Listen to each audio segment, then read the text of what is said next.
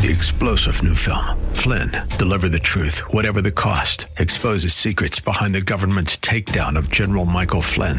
Flynn knew what the intel world had been up to. He ordered the first audit of the use of contractors. This set off alarm bells. He told the truth. He was the most dangerous person for Donald Trump to hire. They had to get rid of Flynn. Flynn, Deliver the Truth, Whatever the Cost. Available now. Watch it today. Go to SalemNow.com. SalemNow.com.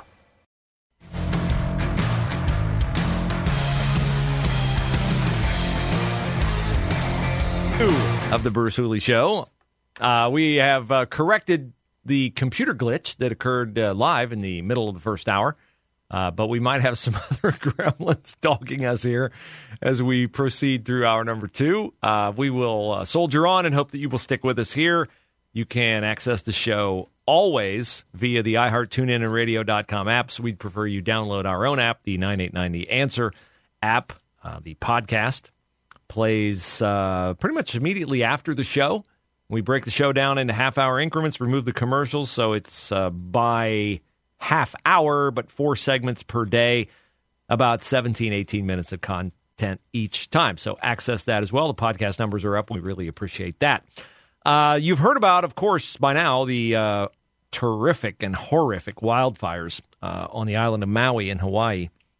Anyone who's been there, it hits home because it's, I suppose, possible, but probably inconceivable that you've been to Maui and have not been to the town of Lahaina, which is just an adorable little coastal town right there. And it's gone. It's completely gone. All those high-end galleries, all those fun little shops to browse, all those great restaurants, and the homes for about 13,000 people that live there, most of whom work there, are gone. Joe Biden on Sunday, enjoying yet another Delaware beach vacation, could not be bothered to comment on it. It's interesting to me. I saw Fox talking about Biden's no comment on the death toll in Hawaii. And Fox extended to Joe Biden the courtesy of saying, well, maybe he didn't hear what they were shouting at him. Now, again, this is not a courtesy that would have been paid to any Republican had they not heard the question. Oh, look at how unfeeling you are. No comment. And they would have talked about it endlessly. They would have brought on commentators to talk about it. We could spend the whole day here doing whataboutism on the double standard between the way Democrats treat Joe Biden and the way Republicans are treated. But the Maui situation, I have said to me, is just I don't know how they ever get back to what they were before, because there was a lot of generational, not so much wealth, but just generational ownership in Hawaii. And maybe they're fully insured. Maybe they can build back. But what I would anticipate is that now there's going to be a lot of outside money coming into Maui, rebuild it from a tourist perspective, and take away a lot of the charm that was inherent to it because of the fact that it was owned by many people who were Native Hawaiians. One of the very, very sad things that's going on is the identification of people killed by those raging wildfires. And they're at the point now where the bodies are burned to such a degree that they can't even find them without cadaver dogs. And so the death toll has now climbed over 100. I would be surprised if it doesn't. I would actually be surprised if it doesn't double from where it is now. But an Ohio team trained, certified cadaver dogs, and three handlers have been sent to Maui to help with similar task force from Washington State and Nevada. They are departing at this hour for Maui. So people are coming to their aid. It's interesting to watch the coverage. The government relief efforts are not getting very high marks.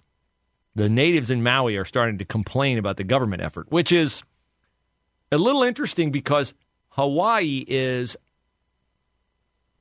as or more democratic than California and New York and New Jersey. So if they complain, they are complaining against a state that is run by Democrats. Their two senators are Democrats. Their representatives in the House are Democrats. Their governor is a Democrat. The president is a Democrat. And so if they complain about the relief they're getting or not getting, it's going to land on the backs of people who they are unrepentantly supportive of and have been for a long, long time. Yesterday, the White House, trying to save Joe Biden from his no comment on Hawaii, announced that every family would be getting $700 from the federal government. Now, I have not been to Maui since my 10th anniversary, so that's more than a decade ago. It's the last time I was in Maui. In fact, I wasn't even in Maui then. I was in Kauai.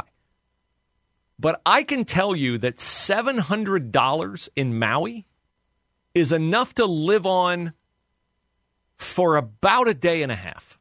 I remember on my honeymoon, 2001, we go to Maui and we got to fill up the rental car with gas, and it's $2.46 a gallon.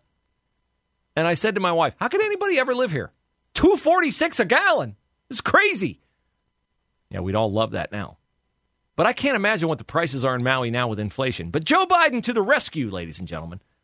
On the same day that he announces, or his White House announces, tens of billions of dollars more in aid to Ukraine, good old Scranton Joe, good old blue-collar, every man, I got your back, bottom-up, middle-out Joe, cuts a check for $700 to every family who has literally lost everything in Maui. Nice going, Joe Biden. Now, as we start the new school year here in Ohio, and I announced in the beginning of the show, we definitely started it today. I could tell from the traffic jams and backups on the freeway this morning. We have our first year where teachers in the state of Ohio are or can be authorized to be armed as they teach to neutralize a school shooter. This is very controversial. It was approved in September of 2022, House Bill 99, signed into law by the governor. You can, if you are so inclined, you don't have to, if your school board approves it and you as a teacher want to do it, you can take 24 hours of training, pass the training, and carry a weapon as you teach school during the day. The Democrats hate this, of course. They hate anything to do with guns, but they do nothing to stop crime. They let it proliferate. They let it escalate. They don't want to punish anybody. But the other people who hate this, of course, are the teachers' unions. They hate it because Democrats hate it. Teachers' unions hate it. So Scott DeMauro of the teachers' union, he's the head of the, I think he's Ohio Education Association, says this: the idea of giving people that already have full-time responsibility in educating children a second responsibility of serving as armed security guards is just misguided. It's stretching people that are already stretched thin a little bit too far and doesn't really make our schools more safe. This, of course, makes no sense, because what Scott DeMauro is, I think, willfully overlooking here is that if you are a teacher carrying a loaded weapon at school in the case of a school shooter, that is not something that you are thinking about as you teach your class until what occurs, until there's a school shooter, until there's a loud noise, until there's some kind of warning, until there's some kind of alert, some kind of alarm, some kind of notification that, hey, I might actually now have to come to the rescue of the students that I teach. Now, I want the teachers that are teaching my kids to be armed. And I honestly, if you ask me, here's your choice, Bruce. The teacher of your kid's class can have a weapon loaded and ready to fire. Even if they've never been trained, they can have access to that weapon if there's a school shooter in your school. Do you want the teacher to have access to that weapon, even if they've never been trained?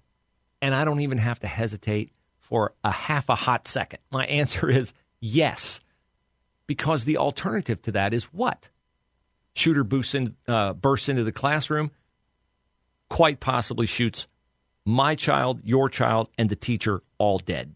There's no deterrent to that shooter if the teacher is not armed. Now, obviously, I would prefer the teacher be trained if they are going to be armed. But I can't even remotely understand the perspective of somebody who purports to be a leader of an educational endeavor, although it's a teachers union, so it's not really an educational endeavor. It's nothing more than a grift for him and the people who are also in administration at the Ohio Education Association.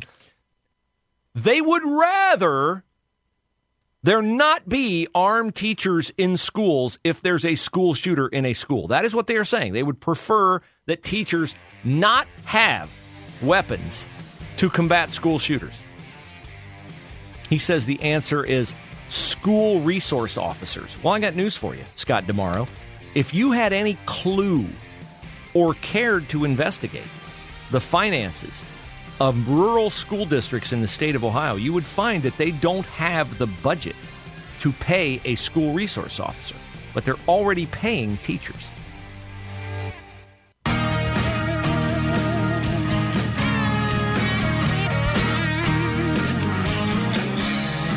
I don't know who said it, but I'm going to steal it. Liberals are so open-minded. Leftists are so open-minded. Democrats are so open-minded. Their brains have fallen out. I've been holding this story for a long time, and today I happened upon it, and I thought, what better way to show the chasm between how Republicans think and how Democrats think, or also how sane people think and how crazy people think. The story is a tale of a murder of a woman in Oakland, California. Now, if you pay attention to the headlines much, you know that Oakland is a crime hellhole, and that citizens of Oakland, overwhelmingly African American, have become fed up to above their head with the level of crime. But there are some who are true believers. Here's the headline on the story. A man is charged with murdering Jen Angel. Her friends are still pushing for restorative justice. The story occurred in late June of this year. A 19-year-old man, Esmail Birch, was arrested and charged with the murder of Oakland baker Jen Angel. Did he rob her in the midst of her store? Well, no. She was on the street, minding her own business, walking down the street, when this guy, Esmail Birch, ran up to her and decided he would steal her purse. She decided, in what I think is a strange response for someone, as you will soon see, committed to restorative justice as she is, she didn't just let him have it. She chased after him and attempted to reach in and grab her purse once Mr. Birch got in his car and tried to flee. Jen Angel became caught in the door of the car, and surveillance video showed that Mr. Birch continued to drive away, dragging her more than 50 feet, causing blunt force trauma to her head, which led to her death 3 days later. Mr. Birch was arrested, charged with murder, and now the friends of Jen Angel are trying to reconcile the clear murder of their friend with her longtime commitment to social justice. Here's a quote from one of her friends named Pete Woywode. "We are committed to carrying out Jen's legacy and the vision of the world that she pushed every day in her daily life. We know that this does not involve moving towards punishment and harm and retrenching racist and damaging practices. We're eager for the district attorney to take that seriously and move toward potential opportunities for restorative justice." Now, this is a guy, Pete Woywode, friend of the murdered Jen Angel, who deems it racist to convict, apparently he's Mr. Birch is black, to convict him for something that he clearly did of his own free will. Nobody forced him to go steal her purse. Nobody forced him to drive away with her caught in the door and bang her head on the pavement for 50 feet, thus killing her. Nobody forced him to do that. But Mr. Woywode is so woke that he thinks it is racist to hold Mr. Birch accountable for his crimes. Here is Jen Angel's fiancé weighing in. He says, I don't know if Mr. Birch is involved or not. Obviously he is. He got him on tape. But he's a very young black man, 19 years old, who was 18 years old on the day Jen was killed. I don't know what it's like to be black, but I know what it's like to be young and poor and desperate and thinking I needed to commit a crime in order to survive. Okay, this is a frequent leftist trope. AOC spouts it. Ilhan Omar spouts it. Jamal Bowman spouts it. They all spout it, that these crimes are committed because the people committing them have to steal, rob, even murder to survive. It's a lie. It's a lie. Nobody that you see on tape going into a drugstore, filling a bag with what? Cigarettes, shampoo, needs cigarettes and shampoo to survive? What do you think the percentage is of stores robbed in this kind of fashion? You watch it all the time on video. What do you think the percentage of those stores is who, while they are robbed or while they are the victims of smash and grabs, like you saw the other day from a Neiman Marcus in California, what percentage of those stores that are robbed also have help wanted signs in their window? I'm going to guess 95%. If you need to steal to sell the things you steal to get money to eat, I have a suggestion. How about you just go in and work an honest day's work for an honest day's pay, and you won't risk having a criminal record, and Jen Angel would be alive. But no. The people who are friends of Jen Angel say that there are a lack of programs that offer restorative justice in place of traditional incarceration, and that they now are not sure how the case against Mr. Birch, the murderer, should move forward. Mr. Woywode, fellow activist to Jen Angel, says that in her short time on this earth, her baking made Oakland a better place, which I would say, not so fast, my friend. If it made it a better place, how come she's dead? He says, if you set a plate of cupcakes in the middle of a table, already the world is more just. Wow. What must it be like to have that perspective on life? They said that Jen Angel often supplied various social justice events with cupcakes and other selections from her bakery. And they provided, and she also provided cupcakes at the homecomings of individuals released from jail. Okay, I will say in this case, it is at least consistent that they, even in the face of their friend being murdered, cannot see the fallacy of the positions that they have endorsed. They want to put Mr. Birch in some kind of a program where he gets counseling and this, that, and the other, and release him back on the street. And I'm going to tell you, I have zero fear that I'd be wrong, that he will be back in the criminal justice system within 2 to 3 years. Why would he not? Change occurs in our lives. Yours, mine. We don't have to be subjected to a criminal mindset. Change occurs when the pain of staying the same exceeds the pain of changing. That's the only reason you change. Mr. Birch, if he doesn't get punished, will not experience the kind of pain that he needs to experience to change his ways. 3-star General Michael J. Flynn, head of the Pentagon Intelligence Agency, knew all the government's dirty secrets. He was one of the most respected generals in the military. Flynn knew what the intel world had been up to. He understood its funding. He ordered the first audit of the use of contractors. This set off alarm bells. The explosive new documentary, Flynn, Deliver the Truth, Whatever the Cost, and covers the facts behind this scandal. Flynn told the truth. He was the most dangerous person for Donald Trump to hire. I find out the worst enemy that I'm going to face in my life is right here in America. They took my assessment and they wanted me to change it. And I was like, I'm not changing it. They had to get rid of Flynn.